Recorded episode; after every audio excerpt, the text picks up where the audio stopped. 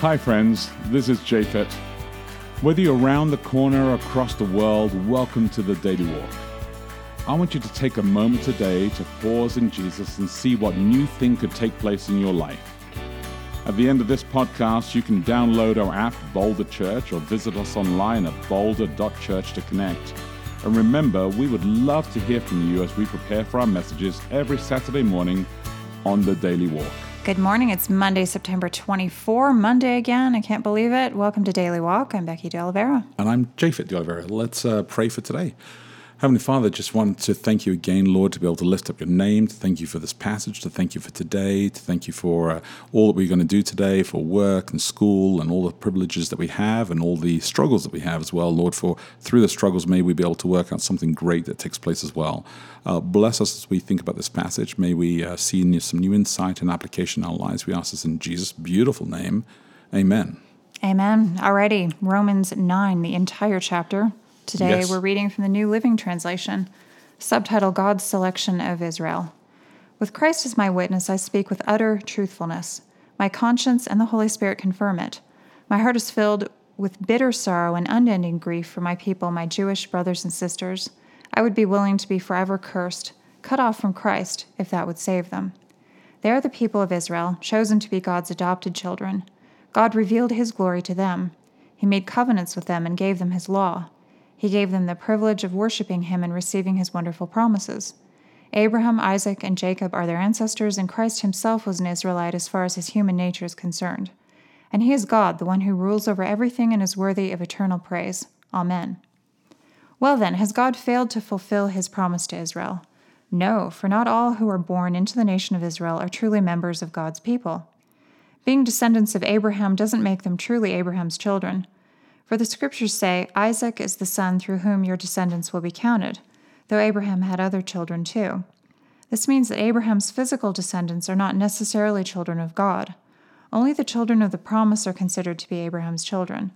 For God had promised, I will return about this time next year, and Sarah will have a son. The son was our ancestor Isaac. When he married Rebekah, she gave birth to twins. But before they were born, before they had done anything good or bad, she received a message from God. This message shows that God chooses people according to his own purposes. He calls people, but not according to their good or bad works. She was told, Your older son will serve your younger son. In the words of the scriptures, I loved Jacob, but I rejected Esau. Are we saying then that God was unfair? Of course not. For God said to Moses, I will show mercy to anyone I choose, and I will show compassion to anyone I choose. So it is God who decides to show mercy. We can neither choose it nor work for it. For the scriptures say that God told Pharaoh, I have appointed you for the very purpose of displaying my power in you and to spread my fame throughout the earth. So you see, God chooses to show mercy to some, and he chooses to harden the hearts of others so that they refuse to listen. Well, then, you might say, why does God blame people for not responding? Haven't they simply done what he makes them do? No, don't say that. Who are you, a mere human being, to argue with God? Should the thing that was created say to the one who created it, Why have you made me like this? When a potter makes jars out of clay, doesn't he have a right to use the same lump of clay to make one jar for decoration and another to throw garbage into? In the same way, even though God has the right to show his anger and his power, he is very patient with those on whom his anger falls, who are destined for destruction. He does this to make the riches of his glory shine even brighter on those whom he shows mercy, who were prepared in advance for glory. And we are among those whom he selected both from the Jews and from the Gentiles. Concerning the Gentiles, God says in the prophecy of Hosea, Those who were not my people, I will now call my people, and I will love those whom I did not love before. And then at the place where they were told, You are not my people, they will be called children of the living God. And concerning Israel, Isaiah the prophet cried out, Though the people of Israel are as numerous as the sand of the seashore, only a remnant will be saved. For the Lord will carry out his sentence upon the earth quickly and with finality. And Isaiah said the same thing in another place. If the Lord of heaven's armies had not spared a few of our children, we would have been wiped out like Sodom, destroyed like Gomorrah. Subtitle Israel's Unbelief. What does all this mean? Even though the Gentiles were not trying to follow God's standards, they were made right with God, and it was by faith that this took place. But the people of Israel, who tried so hard to get right with God by keeping the law, never succeeded. Why not?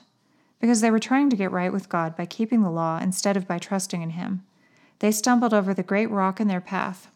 God warned them of this in the scriptures when He said, I'm placing a stone in Jerusalem that makes people stumble, a rock that makes them fall, but anyone who trusts in Him will never be disgraced. Wow, and where do people get the silly idea that there's such a thing as predestination? I have no idea. No evidence for that here whatsoever. Well, yes. If you take, if you just take, If, if I take it like at what it says, yes. oh, really, oh, mm-hmm. really, yeah, yeah, and you and you ignore the rest of the Bible. Well, I don't. I didn't say that. Yeah. I think you're putting words in my mouth. Anyway, let's go to the recalibrate question, shall we?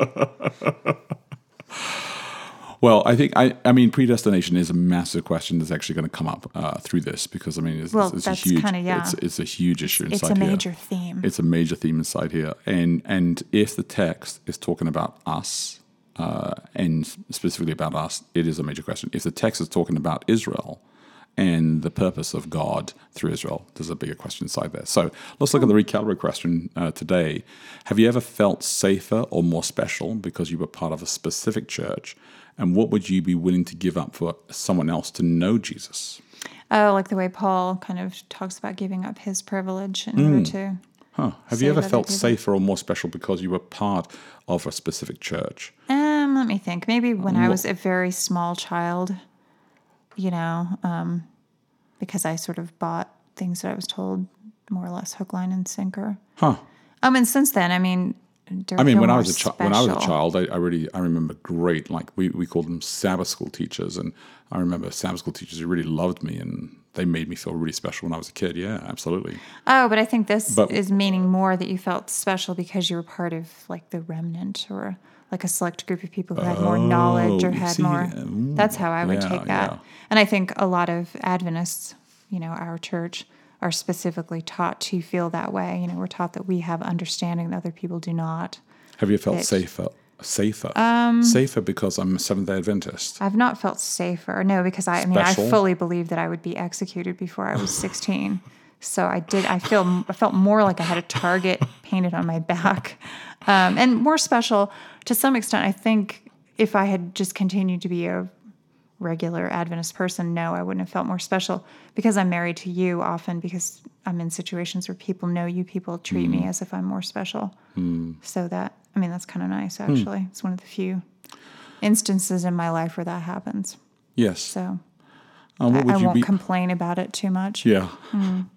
What would you be willing to give up for someone else to know Jesus? Uh, I mean, I, I do like that that motive and, and that question as well inside it because Paul uh, implies here that you know Christ gives up anything to be able to pull us together inside here. And Well, I've often thought, I've you know, I've asked this in a different way. I've said that one question that's really interesting to me is that people worry a lot about their personal choices because they feel that they need to remain pure and like stay Uh-huh. away from sinful things. So, for instance, they would avoid going to a bar Yeah, or going to movies or doing certain things. And I'll think, you know, suppose that that doing one of those actions was a way that you could connect with someone and bring them salvation. Are you really saying that you would be worried about the loss of your own purity, even if that meant that you could reach someone else? It always feels like it's a weird, kind of selfish, um, self centered attitude that we have that we're worried about making sure that we stay pure so that we will be saved.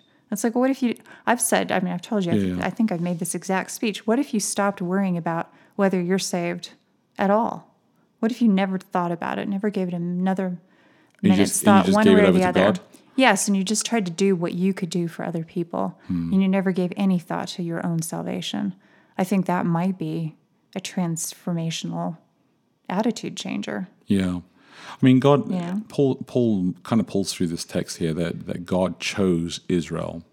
Um, and he, I mean, clearly the very beginning he says he chose Israel. He says God chose his people. He revealed his glory through them. He gave them the covenants, the law, the privilege of worshiping. him. He says here right now, Abraham, Isaac, Jacob. He goes through this whole story and he says it actually culminates in Jesus Christ, who is God. And he says all of this to basically say that there, the solution is through Israel. Um, and yet, Well, then we're out of luck. yet they rejected Jesus. So even though they're chosen, even though they're predestined. I'm doing the what do you call this when your fingers are in Scare quotes. what? what did you call them? Scare quotes. yeah.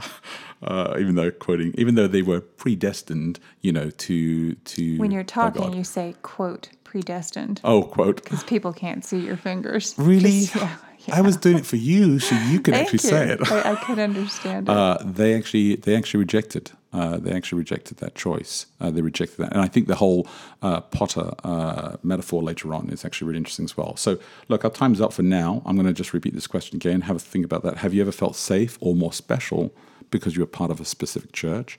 And what would you be willing to give up for someone else to know Jesus? Think about that. Look after each other, live love, and we'll connect tomorrow. Hey, thanks again for listening to the Daily Walk podcast today. Hey, if you remember, if you have any questions, reach out to us online at boulder.church. And if you can help support us, please feel free to give online at boulder.church forward slash give. Until next time, look after each other and live love.